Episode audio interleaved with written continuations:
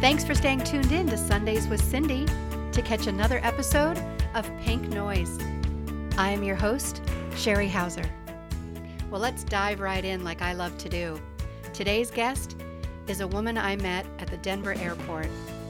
We shared a two hour car ride to a week long authentic leadership program in Colorado Springs. And there, we really got to know more of each other. So I'm here making a ruckus with my friend Rose. And I brought Rose on the show today because this woman is an adventure seeker like none other. she is bold and courageous, and she is inviting others to live their most adventurous life. And we're going to go into that, aren't we, Rose? Oh, yeah. oh, yeah. I can't wait. And uh, it's your passion to work with risk mm-hmm. takers and rule breakers, seekers and questers. And how come? Why why are you being a beacon for people who love to take risks and show up for life? You know, it's funny, even as you're saying that, I realize when I wrote that and sort of my intention behind saying that and all the different invitations that I have in the work that I do, it's it's almost also like a little nudge for the people that have a little tiny piece of themselves.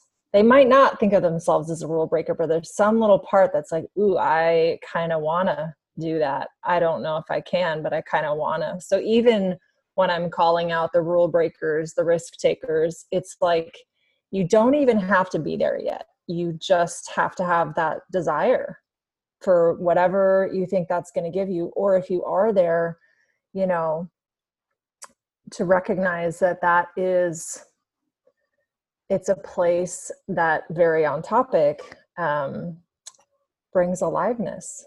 You know it's just connected to aliveness and experiencing life you know for you know better or worse like to the fullest you know? I, I think that's obviously that phrase doesn't to me it doesn't mean much because it's sort of been said so many times but there's this great joseph campbell um like live recorded series where he's talking about like what is the purpose of myth you know? And the guy's like oh to tell us why we're here right? And he's like no it's to teach us how to be more in contact with aliveness and life. And i'm like oh yes that. So that i mean that's really why like that's why it's my passion you know? And here you are showing up as the banner child for living adventurously. Can you remember a time when that wasn't true for you what did your journey to this look like? What choices did you have to make? What did you have to overcome? I mean, I can remember times throughout every day that I'm here that it's not true for me. You know, it's still my, you know, what I'm seeking, but there's, you know, an ebb and a flow in and out of it. But in terms of what I think you're asking, which is like, you know, when did I really commit more to that or become more um, connected to that part of my why and like that part of my passion. Um you know it's funny it there's two different things that i can really think about. Well there's like three main ones. I remember when i I went to grad school for my master's degree in social welfare, and I realized almost immediately once I got into my work that it was not the work environment for me. It just, I was miserable and it didn't make any sense. Just a really broken system. It's not made for people, you know. It's just not, you know, anybody who's been in contact with bureaucracy knows that bureaucracy is not really made for people to exist as people you know and um there was a moment in that job not too many months before we met probably like earlier that year where i already knew i was on my way out i had already started a business but it was like i was struggling in the business and in my job and um, feeling really disconnected from people and my own emotions to be honest which is actually when i was just like i know i need to do something. Like i know i need to do something. And that's when i heard about the first ART level one and i went to it and i knew that my intuition had been right because i needed to get back in contact with like people and community. And f- even though that wasn't like directly what led me to focus on courage and passion um, it it really was like a moment for me it was a turning point for me um, for whatever reason it helped me come back in contact with parts of myself that had become very um, numb and wounded. And um, really just like a soldier marching forward like you got to keep going you got to keep going you know not in contact with that aliveness more just like really really surviving and pushing to survive and just keep going going going and um I just knew I wasn't made for it. I quit my job later that year. That was another huge turning point for me. Um, and I spent, I was very lucky for the first time in my life to have like a good chunk of a couple months off because I had a bunch of vacation pay and all this stuff.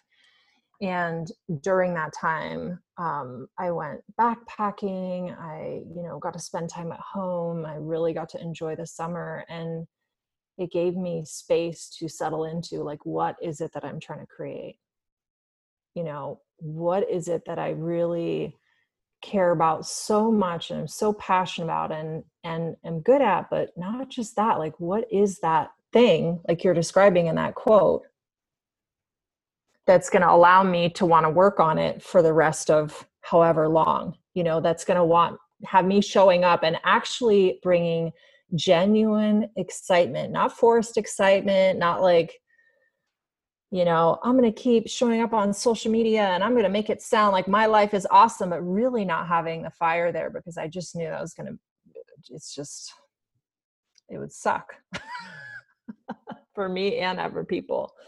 Um, you mean, sorry, just to clarify, you mean it would suck if you if you wasn't genuine if what you were doing wasn't what you actually wanted to be doing. Yeah. Yeah. So you were waiting to tap into something that had enough resonance within your spirit that it was a part of you.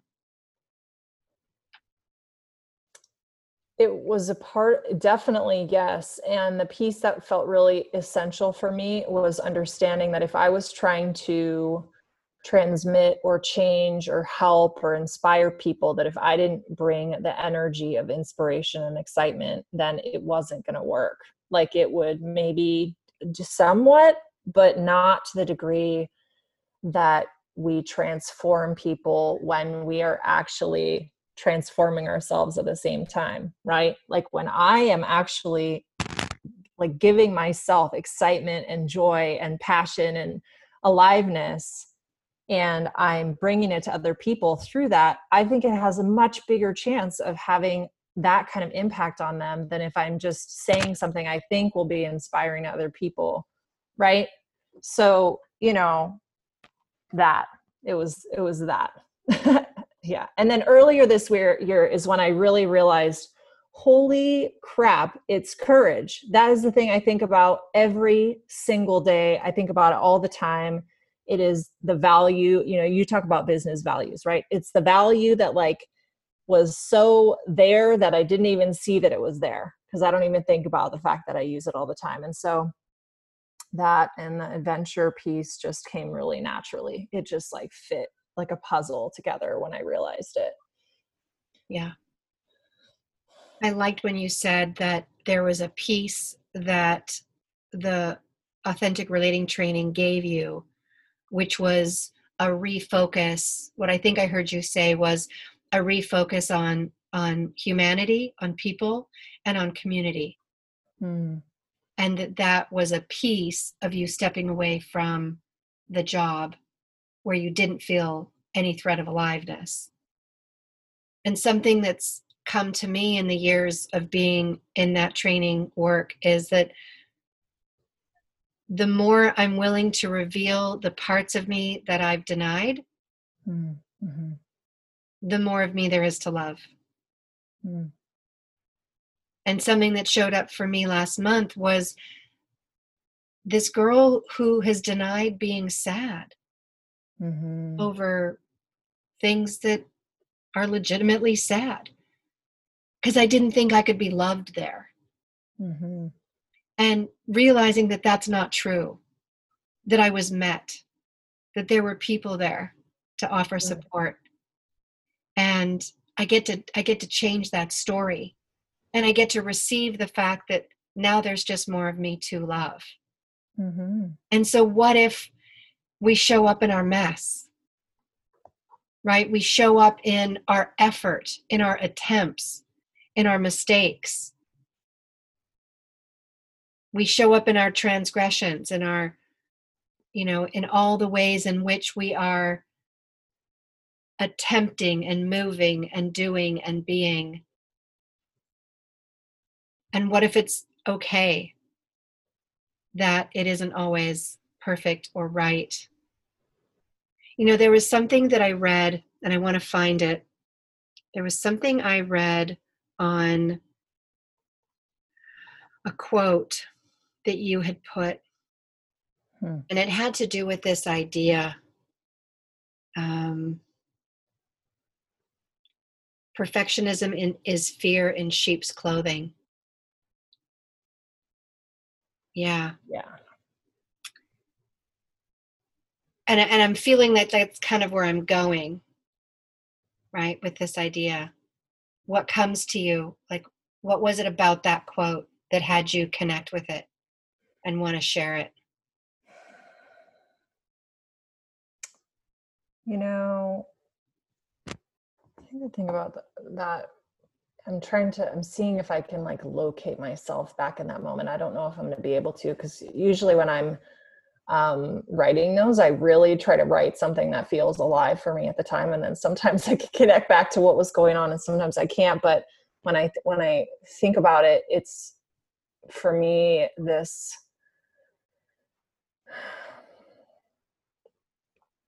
It's sort of like how the very, very magnificent yet oh so troublesome human mind that that beautiful mind that we all have in different ways um, can, is so good at justifying things you know and just painting it up as something else and um, convincing us like no no no like i'm smarter than you. you you don't understand that this is like a big kid concept you know that um you just better listen you know what i mean like you just need to follow the leader here and there's it's we're just really good at tricking ourselves. We just are, you know, and it's good in a way because it helps us survive in a lot of situations where it might be too hard to make peace with the truth or for whatever reason, right?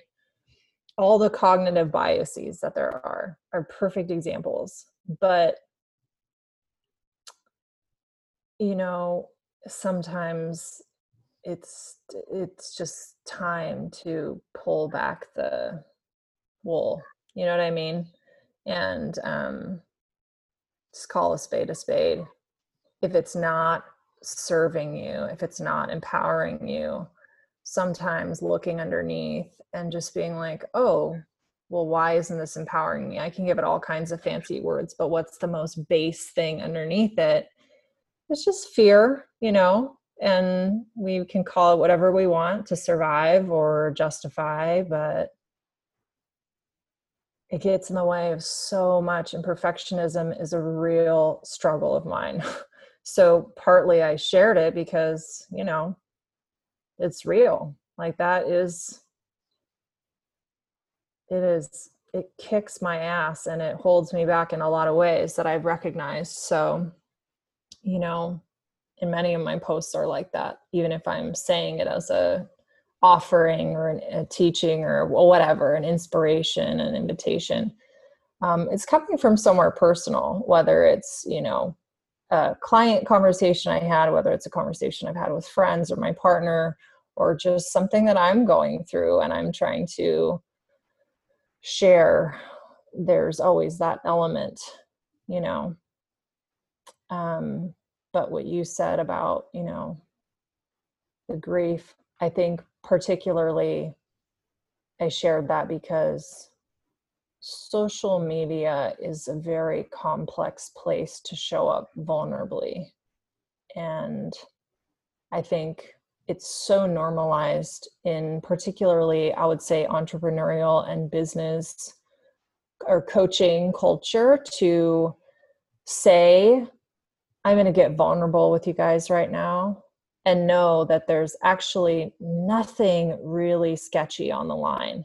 Like it's just a pitch for closeness that is not vulnerable at all because you're sharing a story that you've already been through and you feel super resolved about it, but sort of pretending to be vulnerable while really positioning yourself as an expert. And I think that's why I like calling out the perfectionism thing because it's it's sort of like again, let's pull the curtain back here, you know, I'm not saying it's easy to show up in your mess on social media as a business owner because it's not. People don't always respond well. It's not normalized enough. And the medium is just sort of, you know, it's complex to figure out how to navigate it. Yeah. I noticed a desire to unpack the piece that you sort of called out about one area in which the coaching industry shows up is to make a make a play by saying hey i'm human too yeah with offering some piece of their past mm-hmm. and uh and then i'm like i don't really want to go there but it was yeah. such it was such a juicy piece like i know there's a lot to it and yet i don't want to waste our valuable time on people's bullshit um, I think what drew me to the quote to reveal a little bit about my my own experience mm-hmm. is I've been I've been fascinated by colloquialisms mm. and sayings that have been passed down from generation to generation and without really knowing the impact that they have on a human being mm-hmm. and they show up as a way to parent, guide, or control the outcome of a situation. And I can give you a few examples. So, if you can't do something right, don't do anything at all. Like, what do you think that creates in a person? Like a fear of failure.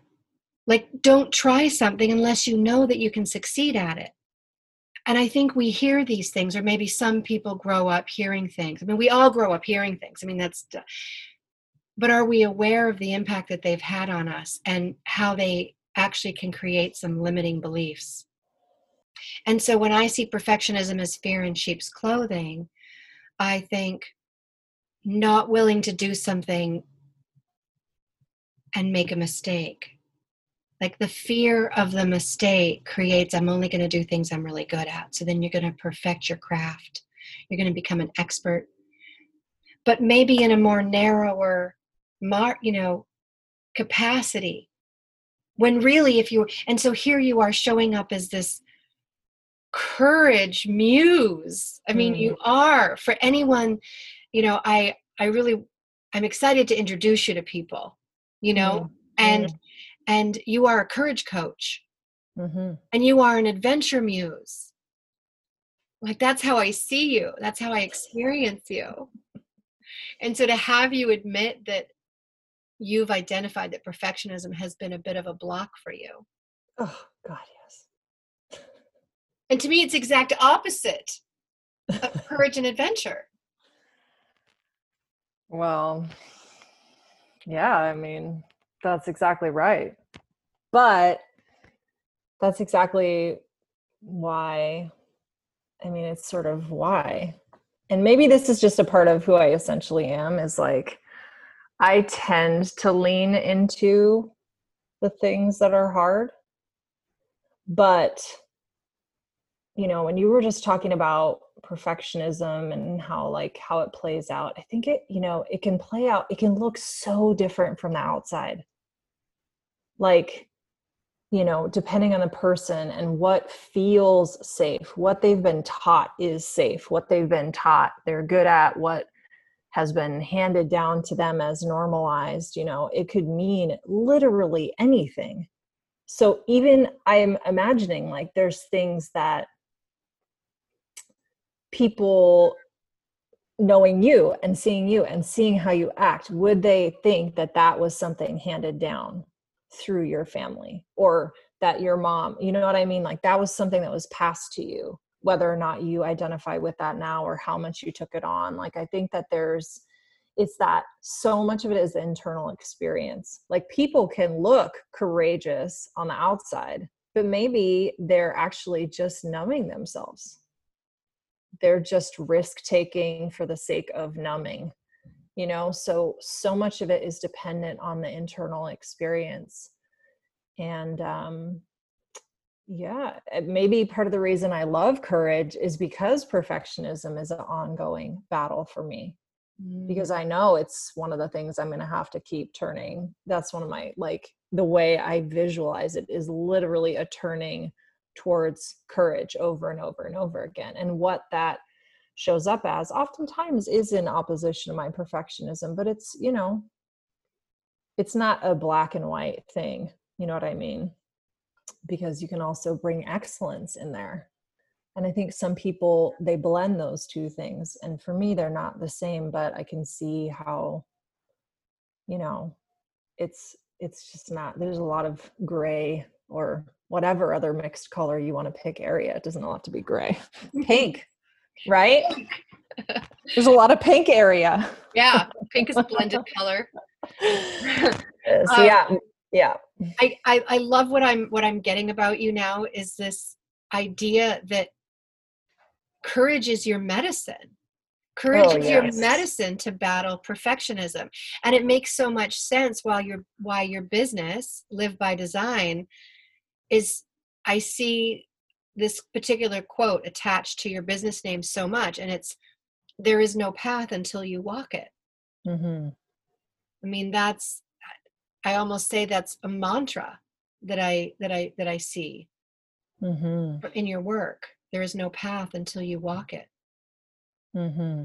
yeah so I, I see you nodding your head you're relating to this idea that that courage is is the antidote it's the antidote for perfectionism it's the thing that moves you into new adventures. Yeah, I think the newness, that word particularly, that's the piece. I frequently ask myself when I'm feeling really like stuck in a rut, whatever it is. I don't I don't feel that way I would say as much as I used to over the years because I've just done so much work to get out of ruts as like a habit like the habit of being in a rut you know as its own rut. But um i frequently will ask myself like what could i do right now that i either i'm surprising myself by doing like something that i wouldn't think that i would do or that i just have never done before? It's like the you know when you're in that conversation whatever the conversation is i'm i'm remembering one with like a boss of mine where you know, it was a really tough situation. There was a lot of politics involved, but I didn't want to dishonor myself by just like walking away from the moment and not saying something honest ish enough enough to feel that I was honoring myself, understanding the complexities of like all of our lives and relationships and jobs and the need for money and all these real factors, right? But and I just remember mentally I really do visualize turning around and like turning towards things on a regular basis. And it was like, what can I say? I don't even remember what I said. I just remember that feeling of it being something different, of it being something new and something honest and something that didn't feel like a dodge, but didn't feel like a fight either, you know? Um, but that, you know, that mantra, I think for me is just God, there's so many layers to it. but it's really about that it's like you know until you set your foot down in front of yourself no matter how many people you go to for guidance no matter how many things you watch no matter how much you reflect on your own life every new next step is going to be different and it won't be like anybody else's it is helpful to get guidance but it's still only going to take you so far you know because each of our paths are so unique. So when we're sitting there like oh my god i can't find an example of the life that i want to live that's how it goes you know? Like it if you're we can't wait for that i think is the thing. Mm. we can't wait to find the perfect example that's going to take our hand and walk us forward down our own path because maybe there will be something similar to it. Maybe we'll be lucky enough to have that or find that and maybe we won't. Or maybe we'll get down the path and then we'll find somebody that we see is sort of similar and be like ah where were you five years ago? I didn't even know where to look. You know what i mean? Um but i talk to so many people who are just like well what do i do about this? And what do i do about that? And part of the reason i love the work that i do is really listening to what people's desires are the implicit desires are like underneath and being like you know so much of the time people just need permission to make a decision that's good for themselves and that excites them and that fits for them. And so rarely i see people doing that. I like the saying uh, simply noticing begins change. Mm-hmm. it's almost like in breeding the awareness. It what what i've found is breeding awareness and notice what i'm noticing like then i can see that everything i'm doing is a choice even when mm-hmm. i think there mm-hmm. isn't one like recognizing one of my other spiritual guides heather fantine um, says i don't remember her quote but the the texture of it is to realize that even in doing nothing you are choosing to stay the same like it is a choice and as soon as you recognize that there is a choice even if it's passive then you realize that you can you are empowered to make a different choice. So if you don't like where you are or what's those saying? You'll you'll end up where you're going like unless you change course? I don't remember the exact saying but i get the gist of it. Yeah so um, i think i just mushed a whole bunch of stuff into just jumbled some words together to sound smart. but the general idea is awareness, awareness, awareness, right? Like that's mm-hmm. always where it begins. So mm-hmm. if you're not having the experience that you want to be having in life, right? If it doesn't feel this freaking good, mm-hmm. there's something you can do about it. Yeah and being aware of the choices that you're making allows you to be aware of that there's other choices possible. Yeah. And i think that's the that's a pathway to change. Oh absolutely. And so what would you tell someone in front of you as a courage coach who's who can who can say that where i am is not where i want to be? Mm-hmm. what would you tell that person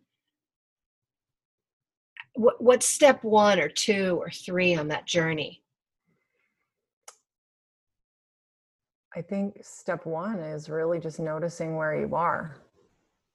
And, you know, I think you can kind of interchange the steps a little bit, to be honest, but an essential piece is noticing where you are and paying attention to what it feels like and what stories you have about it and why it's not working and all of those things. It's just like sometimes we i my experience has been myself and other people is like we know we're not happy but we don't really have a clear understanding or why. So sometimes we'll go seeking really really far down like one path thinking like i know what i need to do. I need to become a better listener I need to get really good at listening to other people. And then if that's not actually what we need or desire, what we're going to be doing is fighting ourselves and whoever's helping us the whole way, like the whole way.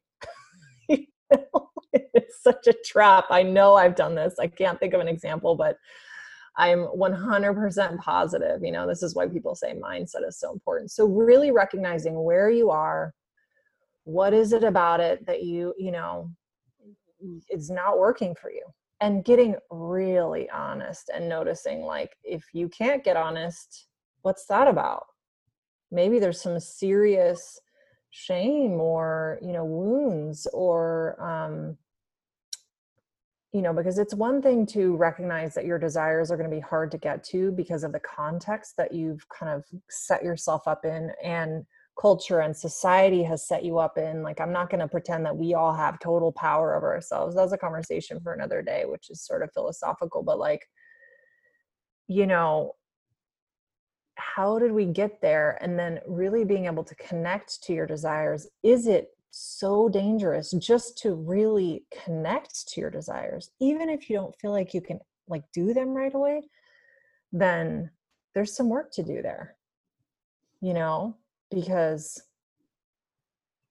yeah it's iterative like maybe it's not the exact desire and you move forward and then it shifts a little bit like that's how my experience has been like you have to take action before you feel it's super solid but you know if it's like the opposite thing and you go really far like maybe that's how you have to get to the lesson but my wish would be for people that maybe we can pause and slow down a little bit more before running in one direction really far and then realizing holy crap i was running away from the wrong thing you know? Um yeah i think that's a pretty good place to start. And then also the desires you know if you can figure what they are just lean way into that because that is a muscle in my experience that like it's got to be stretched a lot for most of the people that i've met you know whether they're big like fantastical desires or whether they're just desires that seem like off limits that could be totally tiny in like the scheme of things right? Um i love seeing people write out a list of desires that feel like ooh do i like dare to have this desire? and then read them to me and i'm like oh my god we need to practice this because you're gonna flex that out so much bigger i was just in a session the other day and i loved what we were talking about because she was we were talking about like can i have courage in moments that are not about survival, in moments that are not about, you know, just like you have to have courage for your family, for basic needs, like when the rubber meets the road, go time, but like courage for desires, courage for exploration, for fun, for, you know, enjoyment of life.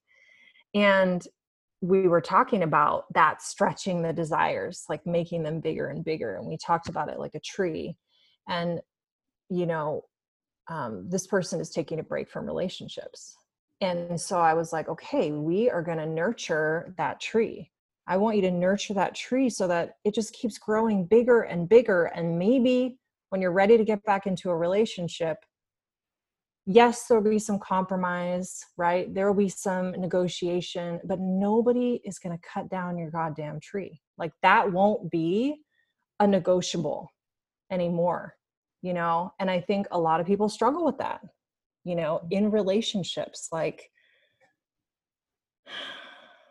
you know how do you how do you nurture and protect your desires and the things that you really have courage for in life when you know you get into a relationship and you just sort of lose sight of them it's like well we need to protect that little tree like we can you know talk about okay, maybe we'll cut this little edge off, or I'm going to water over here for a while, or we're going to sit under it in the summer and then this one in the winter, but you're never going to cut down my goddamn tree. You know what I mean? So, yeah, the desires, they have to be nurtured. I would say that's the other piece. And what's interesting is just last night, I um, led an authentic Seattle uh, games night. Mm-hmm. And I borrowed from a mentor in Denmark. Her name's Adriana. She ran a workshop around getting in touch with your senses Mm-hmm. What do you really appreciate and love about your senses? What is it? What turns you on with a smell? And what is it that you love to taste? What do you love the sight of?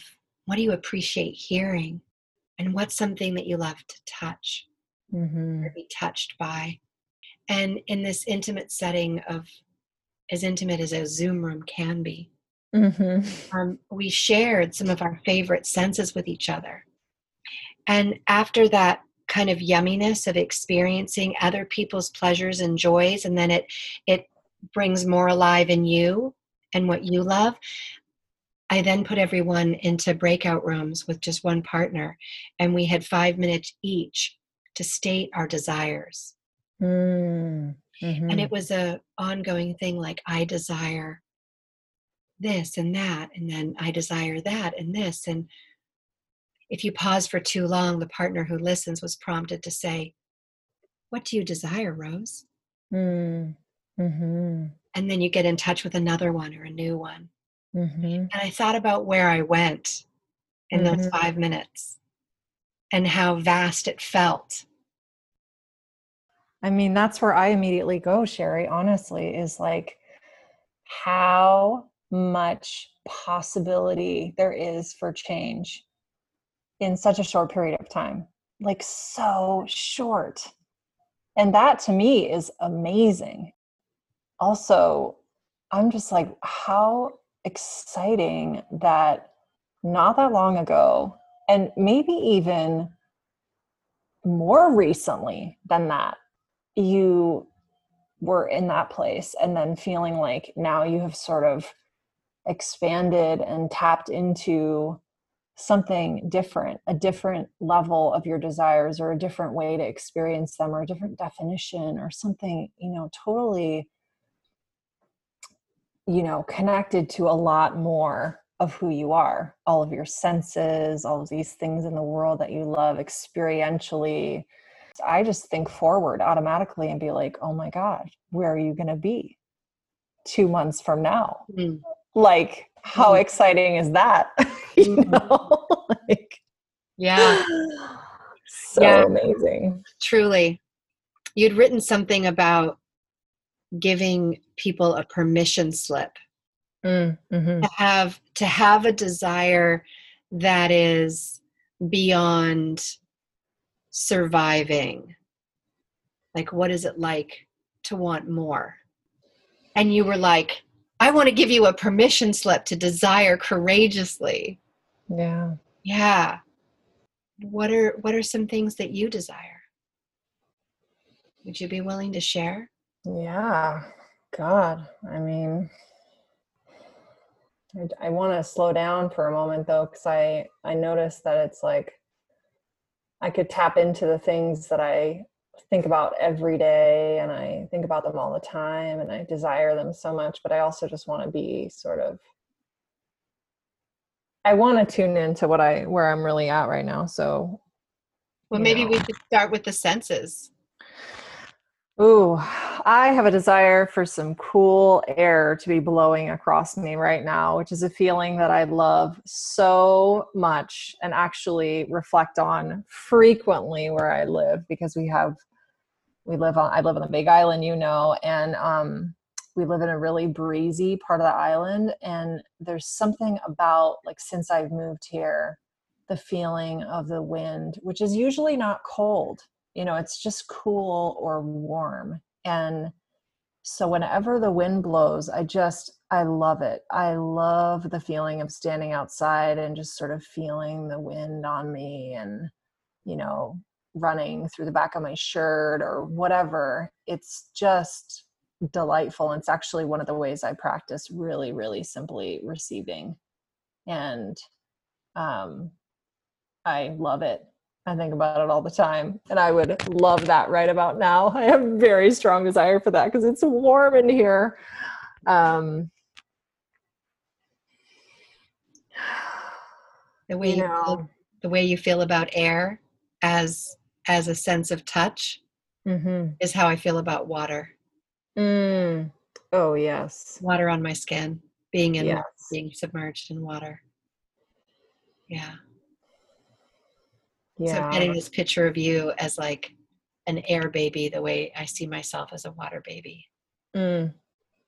You know, it's funny hearing you say that because um, I am absolutely a water baby, but uh, I've, you know, I've really been having that part of me nurtured here so well because the water here is so much warmer than California. And I grew up going in that ice cold water for hours at a time. But now here, like, you know, it might feel a little cool when I get in, but I, uh, you know, I can float in it for hours. I'm not going to get hypothermia. So I spend, I feel very, I feel good and sated in that part of myself in general in life right now. I am absolutely a water baby. I snorkel all the time here. I Mm. love it. So I met a, a Wim Hof instructor at the Denmark training. He was from Stockholm, and he took Mm. a bunch of us out to the Baltic Sea at seven in the morning to teach us how to have a proper ice bath. And it was such a rush. I did it four days in a row, yeah.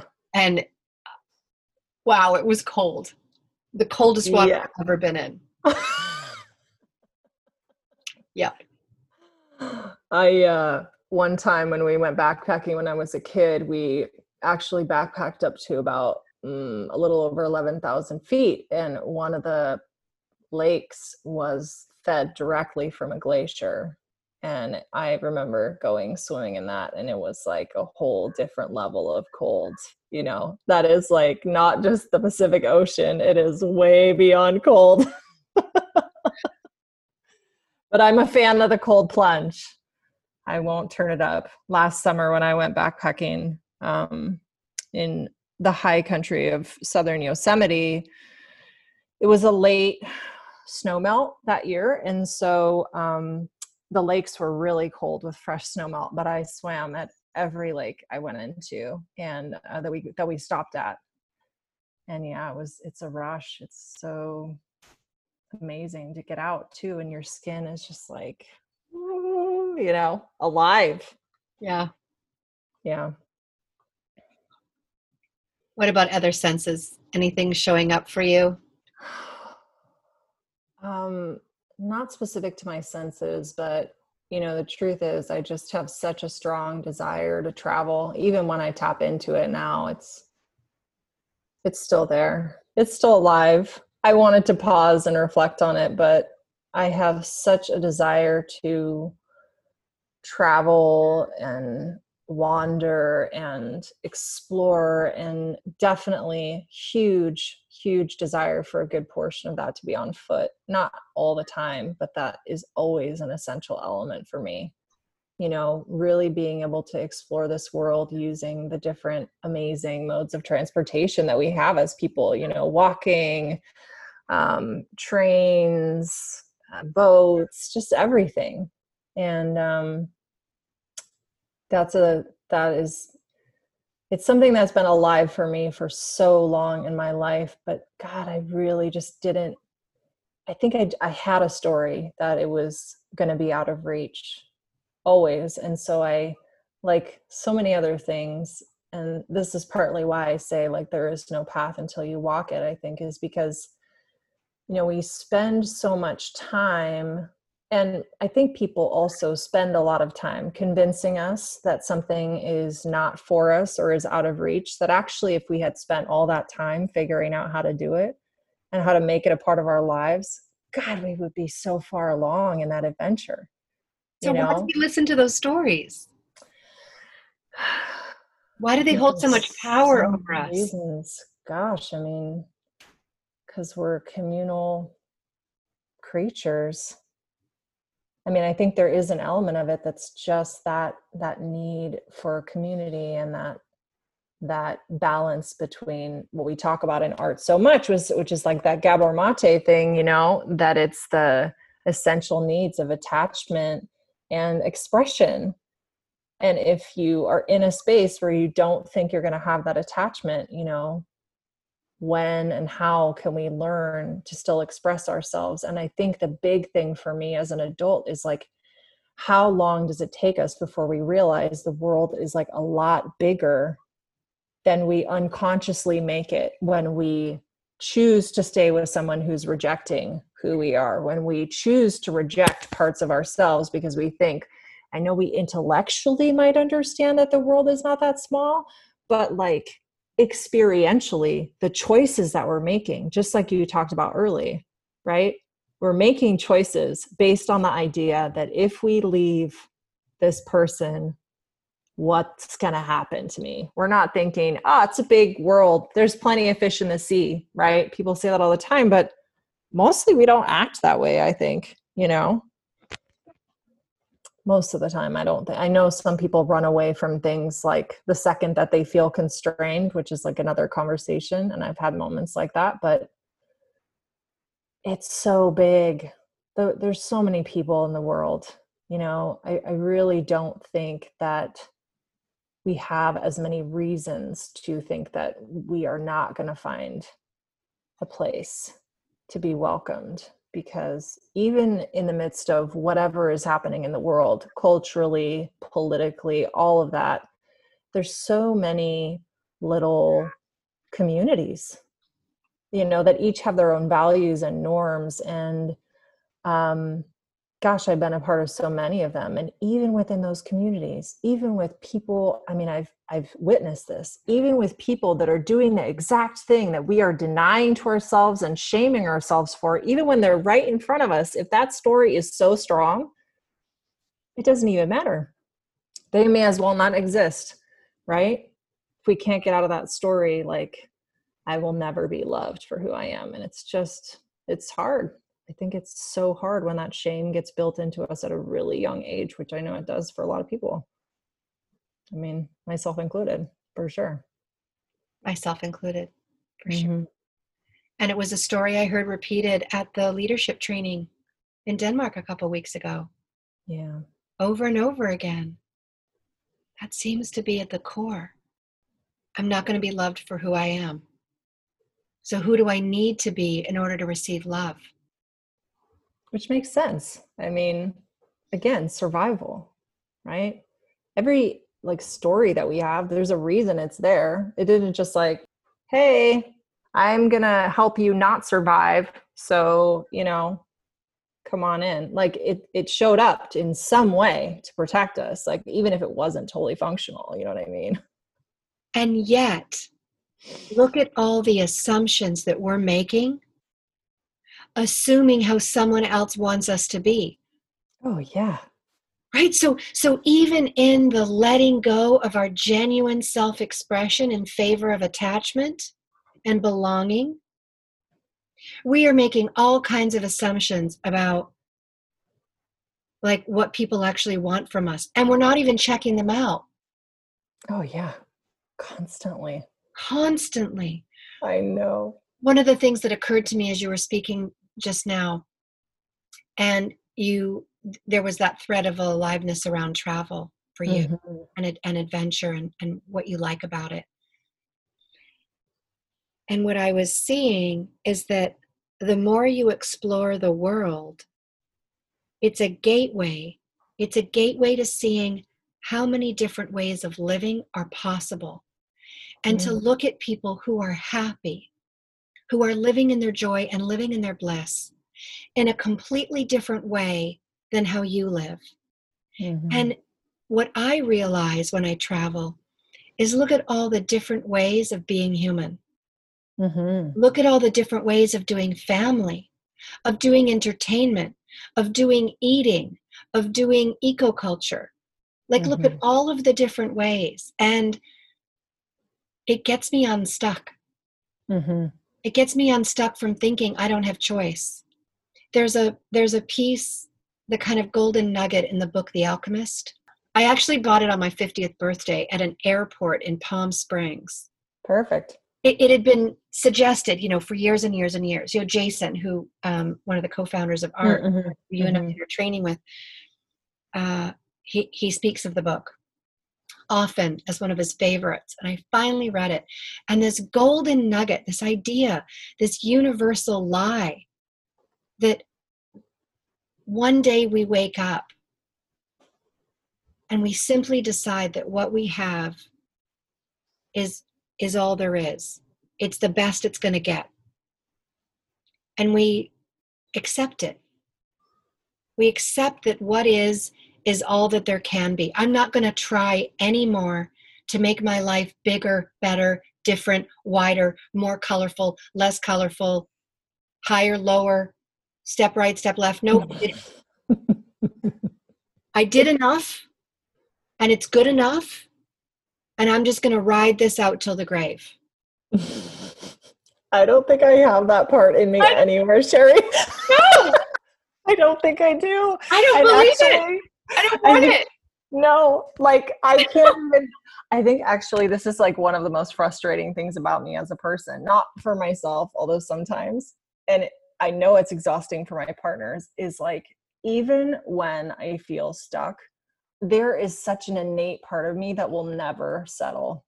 I will never settle. Like I will compromise like a mofo, but I am never going to settle. Like that's just wasteful.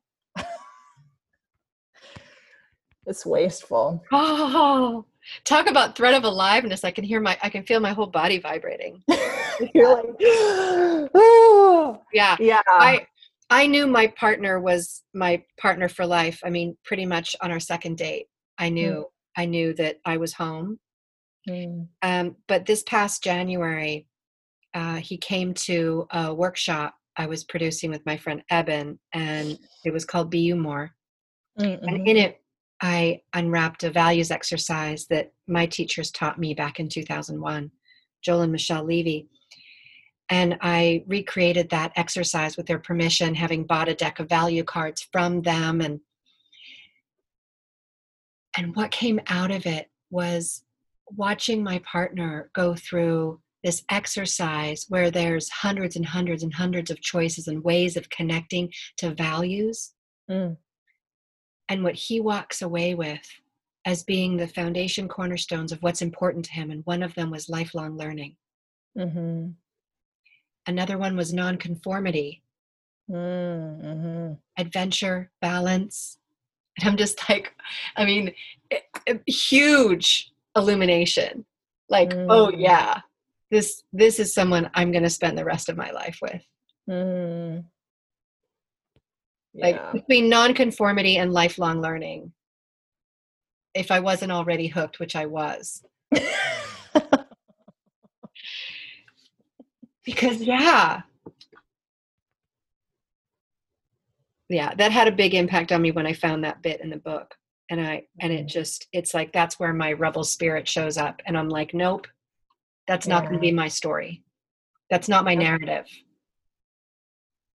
i'm not going to choose that i love that you said that because that's so much of the time like what i think about with people is and i think about for myself too is like okay you know, we go back to you're unhappy in your story. Well, what if you were watching a movie and you were the hero in your own story? Like, what would you actually want to see that person do to show you that they can grow beyond who they are and surprise the audience and do daring things and like go for it and have that transformation, you know? And it's just, I, I always, I think about death so much, Sherry, which sometimes in very irreverent ways and sometimes in, in sometimes it's also really alongside that it's also just very present in a really real way for whatever reason and so many too many to name right now but you know when i think about my life and i think about my work i always think about it like if you get to the end and you're looking back and thinking wow i i have so much grief over all of the ways that i yeah that i settled that i that i didn't you know try that i didn't risk that i didn't love that i didn't you know look like an idiot or risk looking like an idiot or go after what i wanted because i didn't even like think it was a possibility or because i talked myself out of it even when other people were cheering me on you know like that i don't want to get to the end and be there i want to get to the end and be like yeah. And whenever that end may come, right? Because death, we don't know. It could be tomorrow. I mean, I've had so many. There's the summer of I think between my first and second year of grad school. I think I I had like nine people die in my life, and you know I'm lucky that I didn't grow up losing a lot of people growing up because some communities lose a lot of people. Like I know people that grew up going to funerals on the weekends. One of my cats is crying to be let in. Um, I know we're almost done, but um I remember it just made me really be like even more connected to that that feeling of like this shit is short. And we don't know. These weren't like all really sick people you know? One of them was my friend elliot probably one of the most alive lively loving buoyant bouncy tigger like versions of a human that i've met you know but he passed and strong and just like physically like very vital person and he just died of a heart attack in his sleep after working on his house he was like in his early 40s and um I just got chills thinking about that because his wife had died really young too. And so when he died, everybody just like thought about, wow, like they, you know, maybe they get to be together again finally. Cause he never really like found another like love and he didn't want to, you know, but it, it just, there's certain people that when they pass, there's something about it that just really, I think, has shaken me in a way that I've been grateful for. That reminder like it doesn't matter how sure we are that we're going to live to be 90 years old. Maybe this is our last day. And if we can't make it count like i feel sad i would feel really sad about that you yeah. know so i just try to make it count that's really the bottom of everything that i do you know make it count yeah. For whatever counts for you, you know? There was something I remember reading that you had written about, and I noticed myself wanting to go to find it exactly, but it's more important to stay in connection with you because this is so mm-hmm. beautiful and um, and we need to wrap up our our conversation here but it's that idea of you don't have to know the outcome to take the first step. Mm-hmm. Like that was the flavor of what you wrote, and it's like if you if you don't want to have the taste of regret, you know, if you even have an opportunity to know that your number's being called, right? Some of us won't know. Mm-hmm. It'll just happen but if you have a chance to be to be sitting in that seat and the flavor of regret shows up like yeah you, you don't have to have it all figured out to take a step you just have to be willing to take a step in a in a in a direction towards something that is is calling that there's some form of inspiration there's something shiny or remarkable or desirable about something over here yeah. and you just have to be willing to walk towards that yeah. and to see what becomes of you as you take one step after another. Yeah. And surrounding yourself with people who are also doing that. And that's why I love your group. Mm.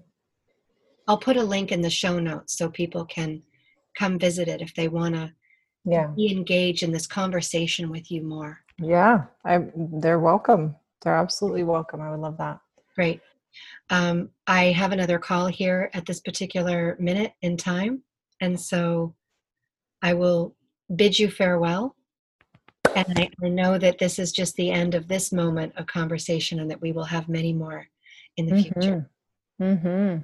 I'm so grateful uh, for your time, Rose yeah thank you. It was it's been a delight and i've enjoyed i've i love taking time to connect to what makes me feel alive because that is literally the heart of what i do. So thank you for making this space for that. You're welcome